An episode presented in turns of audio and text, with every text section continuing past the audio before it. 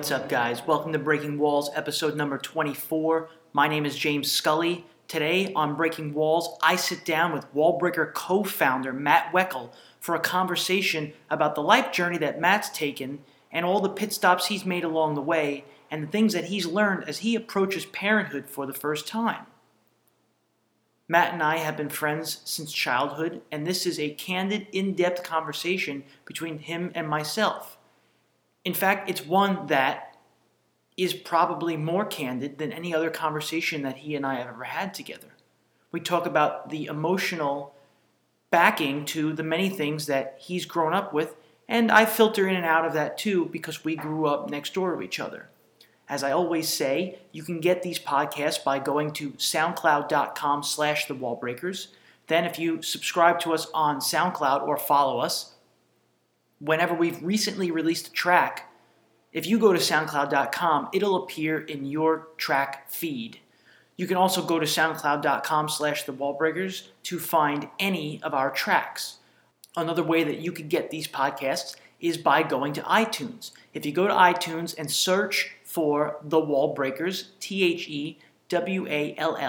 TheWallBreakers, you can subscribe to our podcast there. If you rate us and review us on iTunes, it helps the iTunes algorithm, and therefore more people will see these podcasts. So please go ahead and do that if you're so inclined. We'd appreciate it very much. If all else fails, go to thewallbreakers.com, and you can listen to the last podcast in descending chronological order in the handy SoundCloud-embedded right-hand rail in the podcast feed. I'm going to keep this intro short. I want to get right to this conversation between Matt and myself. It's just a couple of guys from Brooklyn sitting around shooting the stuff about life. So stay tuned for Breaking Walls, episode number 24, right after this.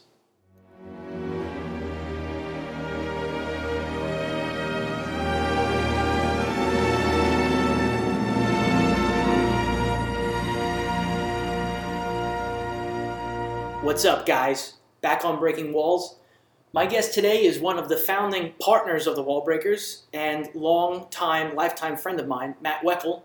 And Matt and I are going to sit down and talk about life lessons for a first-time parent because as the time that this is airing, Matt's wife is 8 months pregnant with his first child, their first child together. And there are lots of fears and lots of learning things and lots of challenges that go into something like that. And I wanted to talk with Matt about the experiences that he's having right now. So welcome, Matt, to the podcast. Hello. No, hi, everybody. Thanks for having me. We grew up together.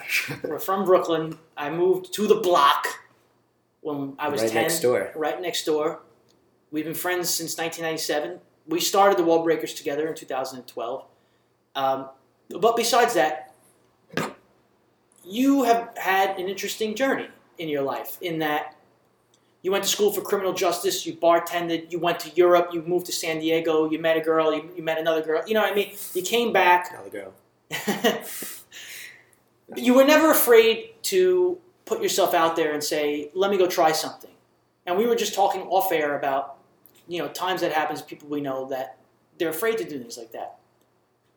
What is it maybe about where we're from and things we've seen that resonated with you? It could be also your parents, even the fact that your dad comes from Binghamton, and that's like, oh my God, that's 5 hours away from Brooklyn. How come you always had something in you that said, okay, I'll move to San Diego. I want to backpack across Europe. I want to try these things. Why the forgetting of the fear? Well, I think that, it's kind of, Brooklyn's so cool now that like it's hard to remember a time when all you wanted to do was get as far away as you could from where we grew up. Sure. I felt the same way. It wasn't the toughest, roughest neighborhood in the world, but it definitely was not the friendliest of places at times. Describe, since you and I were hanging out with each other in Bay Ridge, Brooklyn as teenagers, would it be surprising to you to be walking down the street and have somebody drive by, roll down the window and go, you fucking jerk-offs, and keep driving? Somebody you didn't know at all. It might have been me doing it to you. No. I mean, yeah, but that's the point. It was very aggressive. Right. And there was always a constant feeling of tension, especially as you got older and you're hanging out and you maybe, you know, alcohol becomes involved. There's always this tension, kind of just like this, just waiting to burst, it felt, all the time, you know? And it was, you had to fight a lot. I got, how many times did I get beat up? I can't even count anymore. You know, it's like, it just wasn't always the friendliest of places. We had a great home, we had great friends, it was great. At the same time, I didn't run away, I still live in Brooklyn, so, but I just think that, it left you, definitely leaves a bad taste in your mouth as a teenager, and maybe as an angry young man, you just want to get as far away as you can. But also as my parents were pretty, they didn't really go all that many places or do that many things, but they, inside the house was a different world than outside. You know, they this sounds silly, but like they took us to Manhattan, they took us to the city, they took us to museums and whatever cultural events that they could to give my brother and I a sense of that world, which I, unfortunately a lot of people in our neighborhood I don't think received. So I think that was equally as important in my desire to see other things. With that being said, I think there's still so much more to see. I don't want to, I unfortunately haven't seen as much as I'd like to, but I think that basically explains my desire to do things like that. I mean, you were the same way. We also had other interests, creative interests. There was, I think it took myself longer to recognize those desires, to explore my creativity and to express myself in a certain way, but I think there was some fire inside of both of us that wanted to express ourselves and to break out and to break those chains of 1990s 2000 Brooklyn. Yeah, and you know, until 2005-6, the gentrification process that is Brooklyn, that didn't exist yet. There were pockets of it. We didn't go to Williamsburg. No. Park Slope was building itself up in the 90s, and I remember going to Park Slope and thinking, wow, this is a place to be. And yeah, I was the same way in that my mother took me to Manhattan. She took me to the Metropolitan Museum. She helped, in school you learn about these things anyway. As in elementary school, and you're learning about the arts, and you're learning about lots of history, and to be able to see that stuff in your own time, you're right, it does spark further interests in you, and you can think about Stonehenge all you want, but until you go see it, then but you have to. If you want to see it, you have to go. We had a clique, I would call it, growing up, in that us and our group of friends, and we weren't involved in any BS wannabe gangs in the neighborhood and things like that. We just kind of ran with each other. And then we also grew up, we went to work at a catering hall, Sirico's, where Matt, you actually got me the job at Sirico's. We were catering hall waiters. So you go there and you're hanging out basically with 20 guys that are all around the same age as you, bonding with these things. It really is like a coming-of-age movie that would be set with doo-wop music, like as the intro. It was the best job I've ever had in my life. Why is that? I mean... Well, I think the fact that it was an all-male workforce definitely was a big part of why we all were so close there, and I would say we were all pretty close. I don't remember too much tension in amongst that in those walls, the occasional tension, but I mean it was a very close-knit group, and we got along very well. And with unlimited alcohol and kind of... Hey, no, I'll agree with that. And, unlimited cigarette breaks and just like, it just felt like... You were hanging out more than you were working. Absolutely. You were serving food and cleaning up food around hanging out basically all night. Yeah, and I mean, without this turning, because it could easily turn into swapping Sirico stories all night, and what a great... place that was. I don't know how interested people would be in hearing that, but there was something. This sounds cheesy, but there was something truly like in my warped memory, very magical about that place and just how everything came together. And the people who worked there were absolute, they were caricatures of human beings. They were. It's cheesy, but it's like you were walking through the back entrance of Copacabana and with Henry Hill. It was ridiculous, you know. It wasn't exactly the mob heyday in the early 2000s. We had some characters, but it you know, some fights, brawls between guests and waiters and walking in on people doing things in the bridal suite. It just always seemed like Animal House there. It was. And it really isn't until this moment, honestly, that it dawns on me.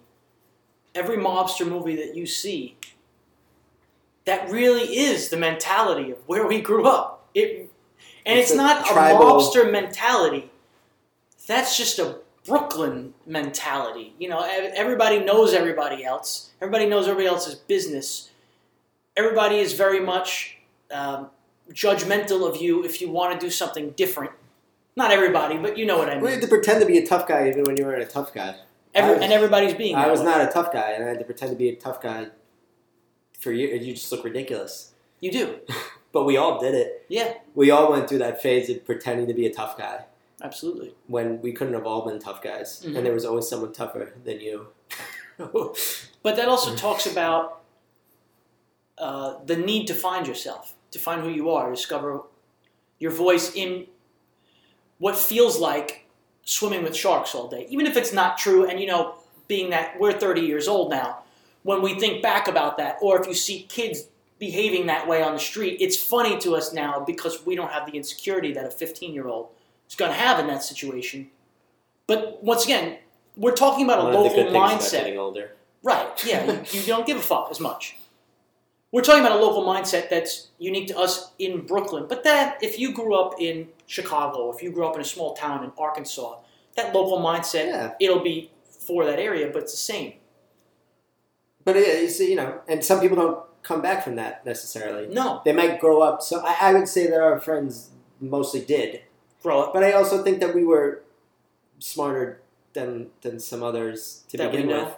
Well, I'm talking about our close group of friends. I think we found each other because I don't think we were naturally like each other. Yeah, we were all unique individuals. Yeah, so it's not about intelligence when I say smart. I just mean I think that we found each other because I think we always kind of didn't want that life. You know, we didn't want to try to pretend to be tough guys or, I remember we'd all go and buy weapons.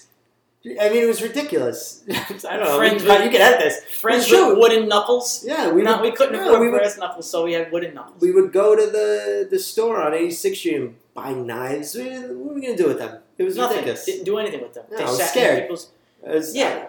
But you know what? Rightfully so. It was scary, you know?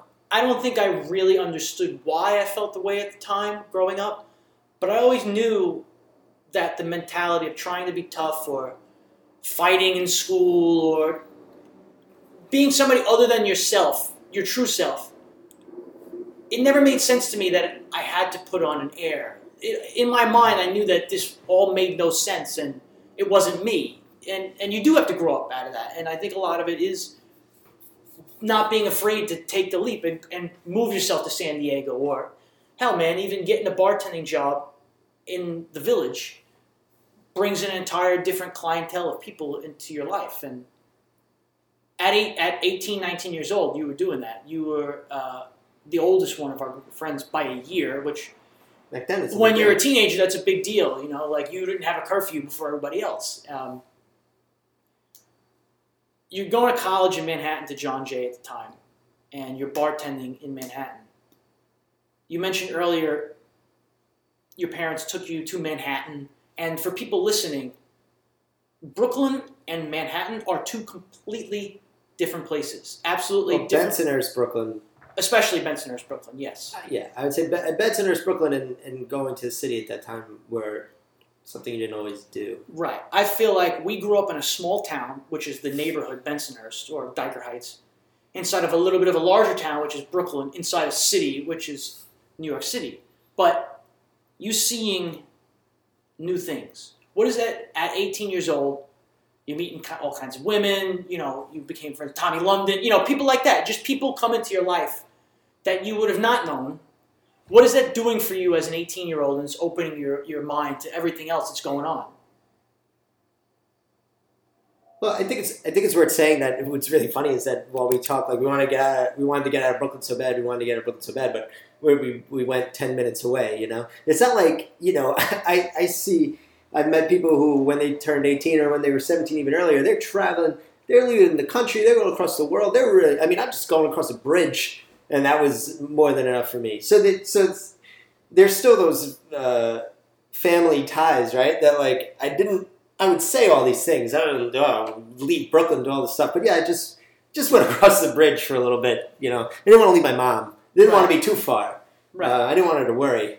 So that's, and it just strikes me, it's so Brooklyn. It's like, yeah, I'm going to go see things, but I'll always be a 45-minute train ride away. Right. So I can go eat at my mom's house. Right. Yeah. I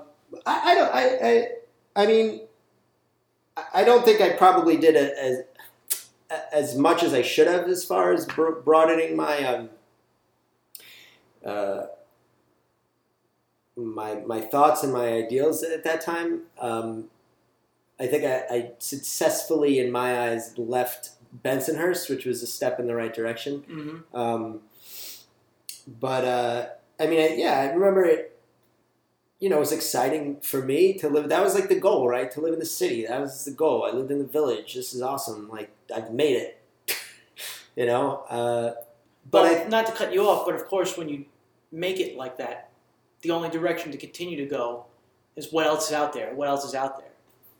Yeah, I guess it's true. And then I moved to California for a little bit, which I didn't. I missed New York right away and came back. What was the reason... Now that was 2008. What was the reason, looking back? To be perfectly honest, I just think I missed my family. No, I mean to go. To go in the first place. I think at that time I needed to get away from my family for a little bit. I think that I felt that I had missed that college experience where people go away and they leave and whatever. And I was always, you know, when I was in high school and everybody was going away to college, I rebelled against that by saying, I'm not going to do all this work for applying for college, which is... Of course, ridiculous. It was, the thoughts of a 17-year-old angry kid. But and then I think when I finished school, I was like, now I got to get out of here and at least go as far away as I can within the country, which, you know, it's like pretty far. Yeah. And I think, I don't know, just wanted to live on a beach for a little bit. And I loved California. I've been there a couple times. That's it. I just wanted to live on the beach in San Diego, and it lost its luster for me pretty quickly. I was ready to come back. But it's one of those things, again, that you can't know it until you do it. You had to go find... If you never went to San Diego at that time, there would have constantly been something in your mind that you weren't doing. I had the same experience when I went to Arizona. I chose a place as little like New York City as I could think of, and it wasn't just Arizona, it was the desert in Arizona, and I would have had no idea that I wanted to come back. I think part of this conversation for people who are from New York, and even not from New York if they listen to this, New York has such a strong pull on you. Yes, a 10-minute train ride to the village from Dyker Heights is not very far, but the worlds were very different, truthfully. They're the same in a lot of ways. I think it's still like that now. It's absolutely. One of the beauties of the city. Right? So we don't come from a place that is the middle of the Arizona desert where you're saying to yourself, I've got to go find people. We come from a place that's rich with culture of all kinds. And we're very fortunate for that because we go back and you say, you know, I was able to go to museums. It's New York City. There's all kinds of things to do. Does that bring out creativity in you? Is that part of where that comes from? That there's all this around you at all times that you can tap into? Well, I think I'm a firm believer in that idea of walking through the streets of a city like New York that has the overall energy like New York, is that you're constantly being assaulted and I don't mean that in a bad way, with a whole myriad of different, just different stimuli everywhere you go, you know? So it's, yeah, I think that's the number one single reason that people continue to come here and why I continue to live here is that it is addictive in a way. And it's, I just can't get enough of that, you know? My brain and my creative energy feeds off of that, you know? Mm-hmm. And why people continue to come here despite the fact that it's so freaking expensive and a hard place to live. It is. Not to, you know, there are plenty of harder places in the world to live, but it's not always the easiest lifestyle to live here. No. High stress. Yep. Money issues, competition, I mean, name it, you know?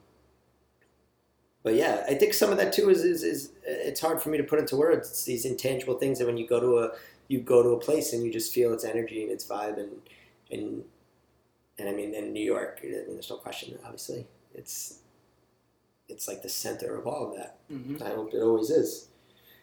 I can't imagine it not being. Only because of the energy itself. It's been that way since 1664 and before that, you know? Yeah, you worry, you know, you see like the rising prices and the worst homeless crisis we've ever had here. Mm-hmm. And you hope that it's not being turned into just a playground. You know, they say the playground for the rich or the comfortable masses to come here. And I don't know. Like you hope that it doesn't just completely go that direction. Let me ask you... I still want to raise my child here. Okay, that's what I was just going to say. Now, we mentioned on the beginning that your wife is 8 months pregnant. This is your first child. There's fear involved in that, obviously, because it's an unknown. In New York City, you're constantly dealing with unknowns all the time. It's hard financially to live in New York City. Yes, if you're living in a horrible place that's a third world country, I'm sorry, it's terrible. And you could probably find positives in that too if you wanted to think that way and you live there. And you can find tons of positives about New York. Do you worry? You just said you want to raise your child here. What are your biggest fears about your kid growing up in Brooklyn, in New York somewhere? And what are the things that you know that your kid is going to be really well off because of growing up in New York? I don't think I have any fears for my child growing up here. I mean, I want him to grow up here. But my fears are more around providing for a family in conjunction with my wife. Providing for a family here, you know, you can't help but think like, I mean, we grew up in no space. We grew up in two apartments that had literally, my parents slept on a pullout couch. I slept on a bunk bed with my brother. So it's not like I think I don't personally feel that a child needs all this space. I lived in a very loving home. It was totally fine. So that doesn't get me. But you know, you think, could you be spending your money more wisely to provide for your child in the future, to help him pay for college and all this stuff? And, you know, is it worth the price that you're paying? That's my biggest fear. I think that it would, aside from that, I mean, the pros outweigh the cons dramatically. And I want to raise my kid in New York. I want my kid to be able to. That's a pride thing, too. You can't shake the Brooklyn thing either, you know? No. I want to be like, yeah, from Brooklyn. And my dad's from Brooklyn. And my wife's family is originally from Brooklyn. So, yeah, there's still that, like, tribal. Sure. Yeah, there is a tribal aspect there. Yeah. Pride of where you come from. Yeah. I think about it. Sometimes we're going to move, and I'm like, well, where could I be proud of my child saying that he's from? Sure. And the list gets short really fast. What are you feeling at the moment? Knowing that you're about to have a child, to be a father for the first time. And there's a responsibility there that you can't go away from. You could even divorce your wife. I'm not saying that you want to, but you know what I'm saying. You have a responsibility for the rest of your life to be a father. And I know people in this world don't take that responsibility very seriously. And most people do, obviously. It's a responsibility. How do you feel at the moment? What's going through your head when you think about these things? Well, I think there's a lot of things. There's so many things that run through your head, right? When having a human being that you're going to take care of. Luckily, I haven't felt all that scared about it. My biggest fears are money. That's always like, that's what I worry about. Like, are we going to be that financially secure as much as we can be? But I don't let that take over too much. That's just, I think it's pretty much a normal fear that everyone has with kids or without kids, especially in this city. But overall, I try to look at it as everybody tells me, you know, that's a parent.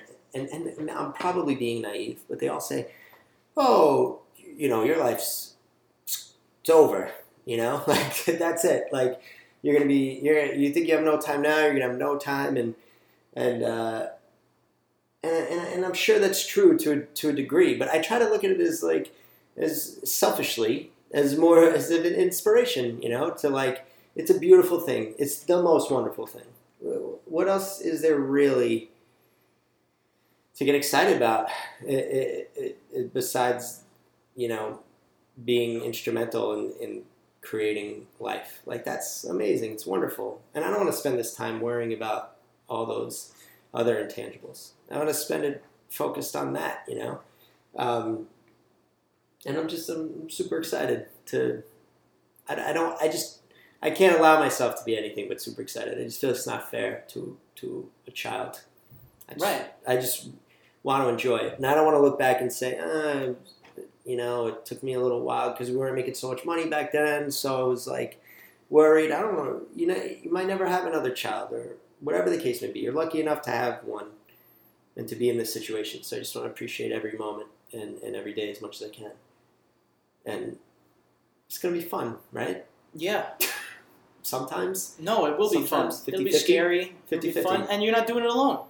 You got your wife. Yeah. So, and everybody's family. And, yeah. And that's also a beautiful thing about coming from where we come from. Most people, our families don't even stop at the end of our bloodlines. Like you and I are family, but we're not blood, but we're family. I know that Miller and I, you call me. Is that your offering to babysit? Sure. I'll babysit. I'm putting that on record right now. You can babysit. I'll do it. I don't mind. Now, we can talk about this as much as you want. Your mom passed away of cancer in 2011. You're 25 years old at the time, and she was fighting it for a few years, and incredibly close to your mother growing up. What you just said to me about enjoying the moments, even now, before your wife has a baby, this first journey that you and her are taking together after you were married last year, and going forward from there, raising a child, having other children, who knows? You know, you can't think that far ahead. What did that do to you inside?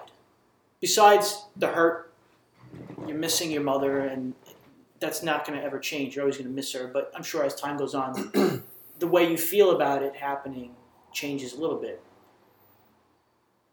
How did that make a man of you in ways that, had that not happened, you couldn't have understood? I don't know if it's still a child.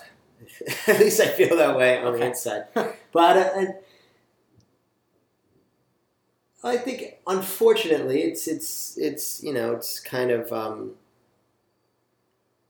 unfortunately, it's the age-old thing, right? Like you don't know what you have, and then it's too late, and then.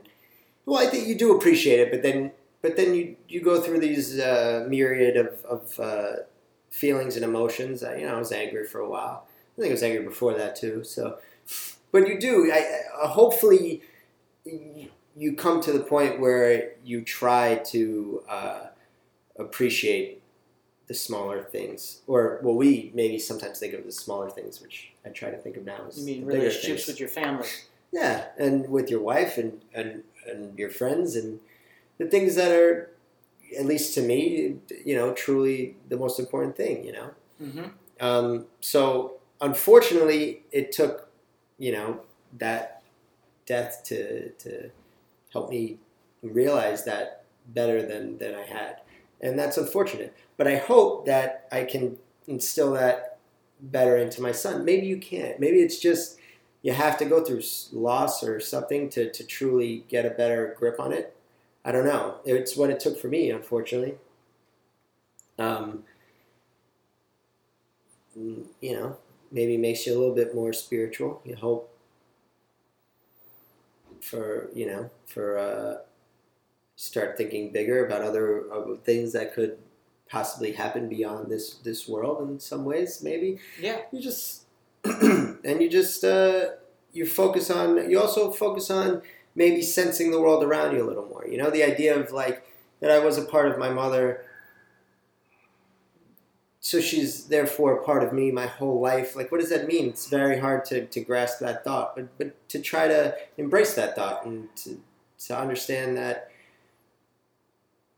I can have some part of her with me wherever I go. So it's not then about the loss. It's about what's still here. Well, you hope that you can try to look at it that way, you know? Like, sometimes I get angry that my son's not going to know his grandmother. Or that she didn't get the chance to know to know him. You know, that could be pretty infuriating sometimes. Yeah. But is it infuriating, though, because it's out of your control? Well, you just know, you know, in your head, you see things that could have been, you know? And so it's a very human way of doing things. We just don't understand. We can only think so far about this stuff. So. Sure. But aside from that, you just hope that you can carry on her memory and that my son knows about her and understands the way she was and somehow feels a connection to her through his life in some way. And that's the best you could do. There's nothing else you can really do about it. And like I said, unfortunately, it took something like that to appreciate maybe my relationships more, and right. Who knows what different path your life would have went on if that didn't happen. Who knows? Well, there are two things that right around the time that your mother passed away that happened with you. You were starting to date Jen. The timing wasn't that far away from that. Yeah, it overlapped. She only met her once. Yeah, right. Also, the WallBreakers. You came to me in September of 2011. We had sandwiches at a Vietnamese place in the Lower East Side, and we were both talking about, well, you had been in film school at that point, and you were working for you were working for Blue Barn already. And we spoke about creating a community where people can send their work. And I remember when you were dating Jen, and after your mother died, you didn't want to date her. And that was more of a blowback, I think, from the hurt that your mother was feeling. And then shortly afterwards... I just want to say I don't remember this. Okay, well... James lying. But afterwards, not long after that, because we weren't living close to each other then, you said, oh, I have been dating her, and I'm actually really glad that she's been around. She's been great, because without her, I don't know where I would be right now. That vulnerability, when you really... let yourself open up to somebody who's not your wife. And had you not been willing to do that, obviously you wouldn't be married to her today. How do you allow that for yourself? How do you say, I understand that I can't close myself off. I have to open up here to somebody who wants me to. Oh, I don't know. I don't know if it was an active decision. Okay.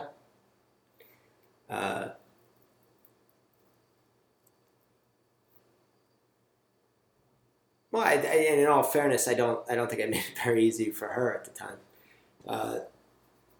Thank God she's a good woman. She saw through maybe some of my more difficult moments during that time.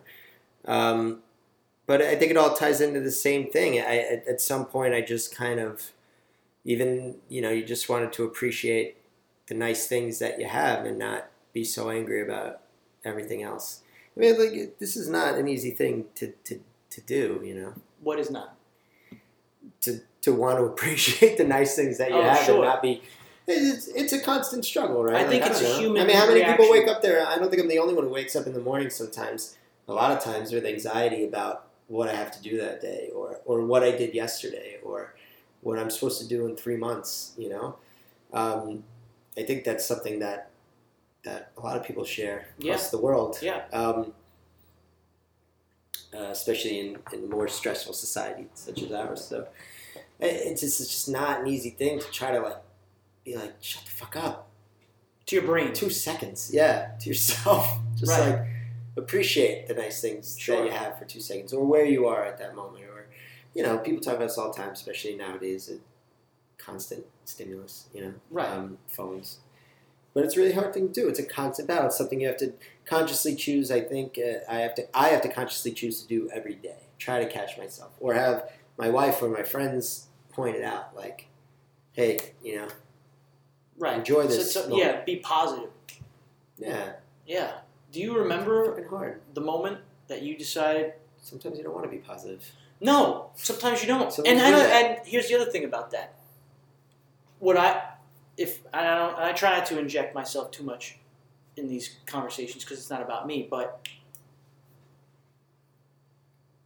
it's okay to not be positive sometimes. I always want to preach positivity because I think in the end, that's the only way you're going to move forward. If you're constantly like, this fucking life sucks dick, excuse my language, how are you ever going to do anything? You're never going to want to make a move because you're just going to be so miserable and self-absorbed.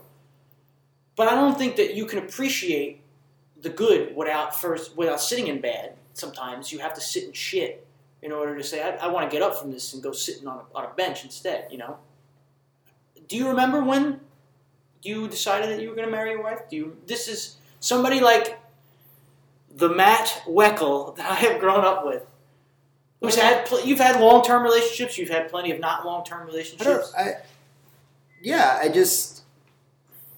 don't know. I think I was. I think I had a few extended periods of unemployment and questioning a lot of things and being genuinely unsatisfied with life and myself as a human being, I guess. And I just think that I don't remember the exact moment, but I think at one point I kind of I decided that I was going to go see somebody to talk about I'd never done that before, So I went and talked to a counselor of some kind. But I think this was all generated because I felt that I had something nice, beautiful here with my wife and at the time my girlfriend. I was letting it slip away, and I wanted to connect with that side of me that could enjoy these things, and that found that very helpful. And even from there, I think I at that point was so all over the place that then I realized that I was putting another human being through this with me somehow, some way. It just was like, I don't want to do that to somebody, Mm-hmm. And so I signed her up for life. No, I don't know. Yeah, I don't remember. It just felt really good. She was there for me and with me and beautiful and wonderful and yeah. And then from there, it only got better. We're talking about at this moment having a child and getting married, and these seem like stressful things, but it's like you're saying, it's not. It's beautiful. If you're going to make that decision and you're going to propose to somebody, why bother to even be stressed about it? Be in the moment. Enjoy it. If she says, yes, this is the greatest thing ever, I've gotten something that I really want, Same thing with having a child. Why worry about what my 401k outlook is when this is my son in front of me? Yeah, of course, there's always going to be that fear. And I'm not in that position that you are, so I'm speaking about this academically, really. Well, yeah, I'm just trying to think of it as let it motivate me to do those things that I have been putting off the last 30 years. So all right, I'm going to get my portfolio up. I'm going to get my investment game on better. I'm going to treat my my money and my hard-earned money with more respect, and I'm gonna, think of other ways that I can financially, emotionally, spiritually make my life better so I can make others better, right? It's that's one option you can take. Sure.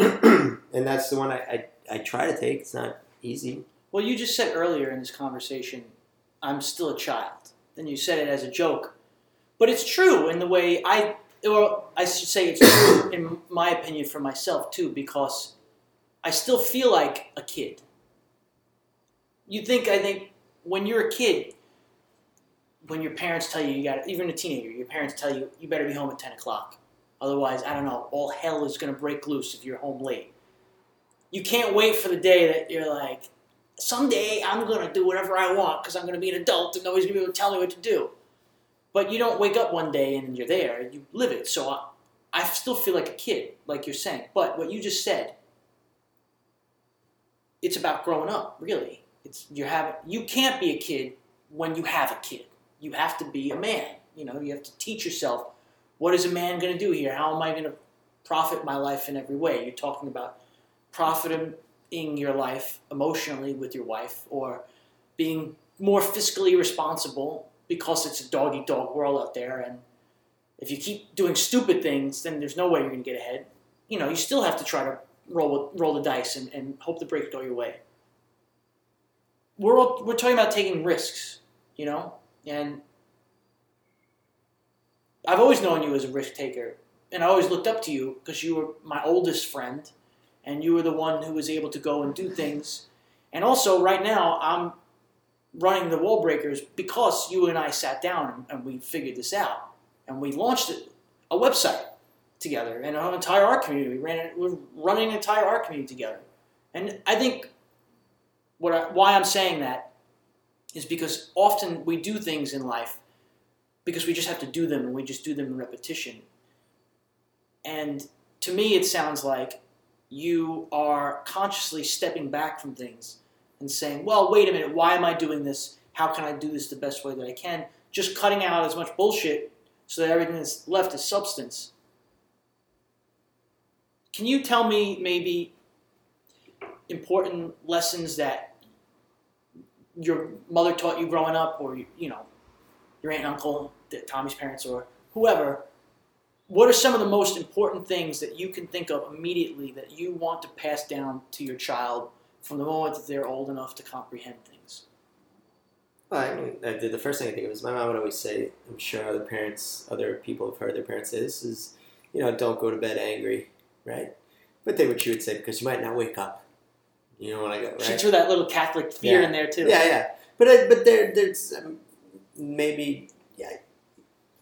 But the...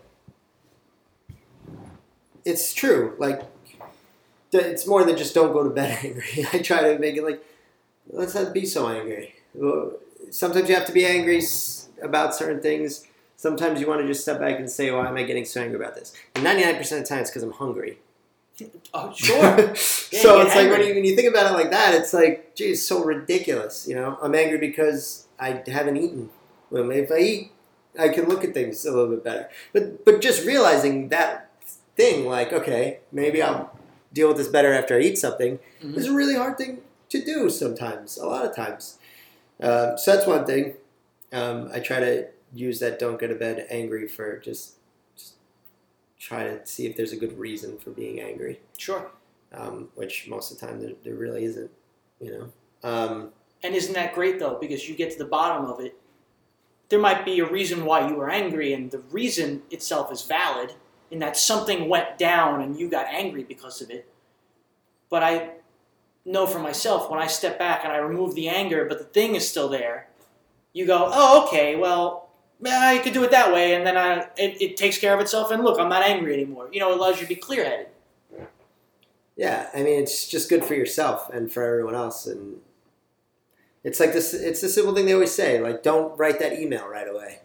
Yeah, don't. Take 10 minutes. Sleep on it. Before, however long you need before you fire off that email to a client or a coworker or whoever, and you just want to, like, rip into them, Or write it down in a letter and then throw it away. I think that's like the single most important career advice anyone could ever get, you know, mm-hmm. both sides, because even if you're the one who's maybe in charge, you don't want to be perceived that way. Right. You know, so yeah. And also, you know, going back to the original question about what my parents taught me, I mean, my parents are just always super open-minded about everything, you know, I could have been anything in the world or anyone or loved anyone or had any preference in any way that I wanted, and they would have been very loving all the same. So to grow up in a place like that is maybe less of a rarity, but it felt pretty rare growing up. Yeah. Where we did. Yeah. It didn't seem like that was always the consensus. No. So that, I mean, I'm super lucky to grow up in a place like that where I felt like I could be anything or do anything, and I would always be loved and you know, promoted the ideas of thinking outside the box. And like, man, that's awesome. I could have been born down the block. Yeah. Maybe a family didn't think that way. Who knows where you end up. The apartment building on the corner. Yeah, there is a few. Yes. You mentioned a few times about anger growing up. I also was a very angry person growing up. And I do think that that's a byproduct of being in an environment and not fully understanding it or how you fit into it. And even though we're all unique, we do want to fit in. We want to have friends. We want to be part of a crowd. How can you teach your son, if he's going to grow up in Brooklyn, no matter where he is? And the overall vibe of Brooklyn has changed a great deal in the last 10 years. Well, it depends on where you are. Right. I don't know if some neighborhoods seem like they've changed. Yeah. How can you make sure the first time that he comes home from school and says, "Daddy, somebody picked on me," what do you tell him? I honestly don't know. I think about this a lot. Sometimes I wish my parents told me to go punch somebody instead, because my parents didn't teach me that, which is a good thing. It's great. Is it okay sometimes for your son to deck a kid? Is it case by case basis? I don't. You just can't I don't want to say it's. You hope that it doesn't come to that. The most I can hope for him is and I don't think this will be a problem. I think we'll teach him good enough. Is to respect everybody, and that he's not the one who's picking on anyone or anything like that, and maybe standing up for others or himself. But we're not particularly violent people, no. So I don't know. I don't know if he'll have it in him. I hope he doesn't. But I mean, it's hard to say. You know, like there is still that like Brooklyn mentality where, you know, part of me might be like, "What'd that kid do to you? Go." You know, but I don't know. It's so that seems so far away right now. Like that, sure. I'll deal with that problem when it comes up. Hopefully, there won't be too many of that. Right. Hopefully, I won't. I'll be able to stay level-headed and not want to be like, "Well, I'm going to talk to this young man's parents." If anybody saw True Detective. Yeah, that's what I was thinking of, Colin Farrell. And anyone, well, it was the second episode, so I think most people saw the second episode. After that, they just kind of... So yeah, most people probably know that reference. Right, yeah. I don't know. I don't know. Maybe by then... kids are way... I think they're a little nicer. Yeah, maybe, yeah. They're a little more open-minded.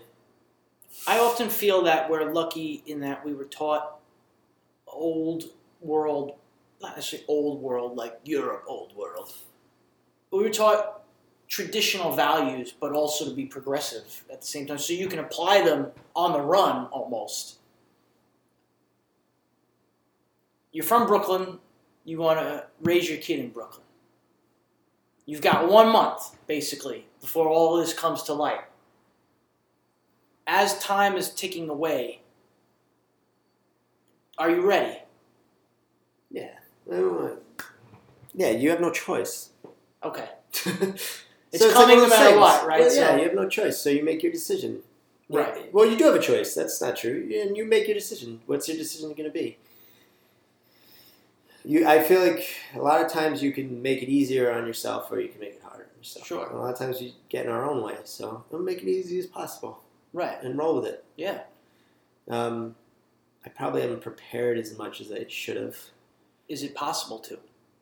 I think I could read more. I think there's a selfish part of me that's like trying to do all this other stuff that's unrelated to that so you can get it in. Like, oh, I got to play guitar. I'm terrible. I can't play guitar. Just want to practice. It's like it's totally waste time. Is that just as a way to avoid the knowing that you have a child coming? No, who knows? Maybe. I think it's a mixture of things. I'm being a little facetious, but I think, you're like, if it's true that you really don't have any time, then I better do all this selfish stuff. So we're mentioning right now, and people mentioning to you, your life's over the second you have a child. I disagree with that. The same people tell you your life's over when you get married. I had the best year of my life. There you go. Well, you married the person you wanted to marry. You didn't settle, and you're doing what you want to do. Yeah. How do you balance Matt Weckel, the guy, with Matt Weckel, the father? I guess you can't know that yet. But there's got to be a balance. There's Matt Weckel, the husband, Matt Weckel, the father. We all, no matter what we're doing in life, we're different people at all times. I'm James Scully, an employee. I'm James Scully sitting in my underwear at home. There's versions of us everywhere. How are you staying self-aware, balancing them? Are you're playing guitar as a meditational thing, as a new thing to learn? I don't know. I think the goal is to try to limit the amount of like the way you're putting it, like the amount of views that are in the world. I hope that me as the husband, father, myself is kind of a collective package in a way, and if you're lucky enough to have a job where you can be as much of yourself as possible, sure, that's the ideal situation. I don't know, and then you just kind of wing it. Maybe you wing it too much. I don't know. Me and my wife haven't even talked about what we're gonna do when she goes back to work in 3 months after. I don't. That's not probably the most responsible thing. I think there's a certain amount of winging it going on, maybe a certain amount of denial going on. Everybody deals with these life-changing events differently. Are we always, no matter what we're doing in life, having some elements of winging it and some elements of denial all at the same time? I think some people are. I think everybody's different. I think there's people who plan it a little bit better and or plan more and. Maybe that's right for them. Maybe it's not. I don't know. We were talking about before, like right now, this feels like the best way to, maybe I'll look back and be like, oh, that was dumb. Should have planned things a little better. Well, what would you say to Matt at 16, Matt at 21, Matt at 25? I know you all of that time. And you were doing different things in all of that time. Is there anything that you would say to any one of those versions of you, younger versions of you, as far as something to reassure them or something to tell them? Yeah.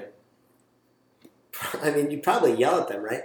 Like, if you had the chance, you'd want to go back and yell at them a little bit. Like, go to a better college. Oh, like, okay. Like, you're an idiot. Like, this is so dumb. What are you doing? Like, yeah, that'd be the first thing. If they'd listen, you'd be like, listen, these are the things that went wrong. Boom, boom, boom, boom, boom.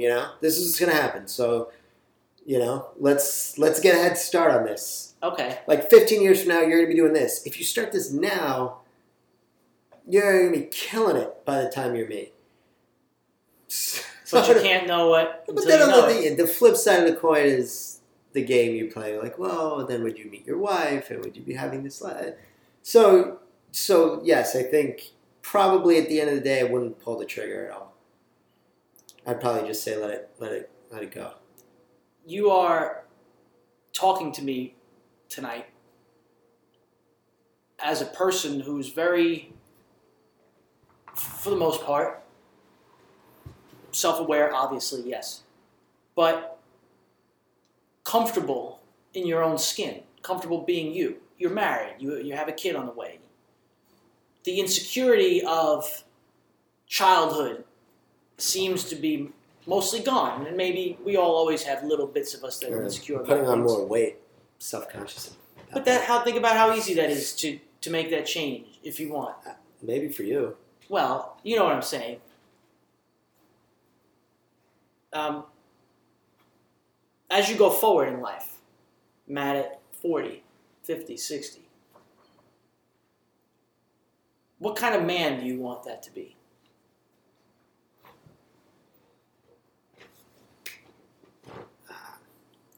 I don't know. I just hope I hope my kid loves me. I hope my wife loves me. That's it. I hope that, things are, this is just, it's boring, but financially I hope things are just chill. I hope we're good. Mm-hmm. Everybody's good. We're okay. And doing pretty well. And I hope that I've seen a lot more of the world and continuing to. And I just think that it will be that way. Sure. And you hope that you hope that your friends are safe and happy and enjoying their lives as well. And you hope that you're still in touch and that's it. And you hope you haven't been priced out of New York City. We probably will be priced out. Yeah, chances are we probably will be. Where would you go? Where do you go? I played this game so much. Portland? I think you have to leave the country. I mean, Portland's not bad. I've often thought about taking a job in Amsterdam. No, that's above a shop, living above a shop for a year, working at the shop on some like side. You can get I'm working on getting my Italian citizenship, so I can work anywhere in the European Union. Smart. Is it?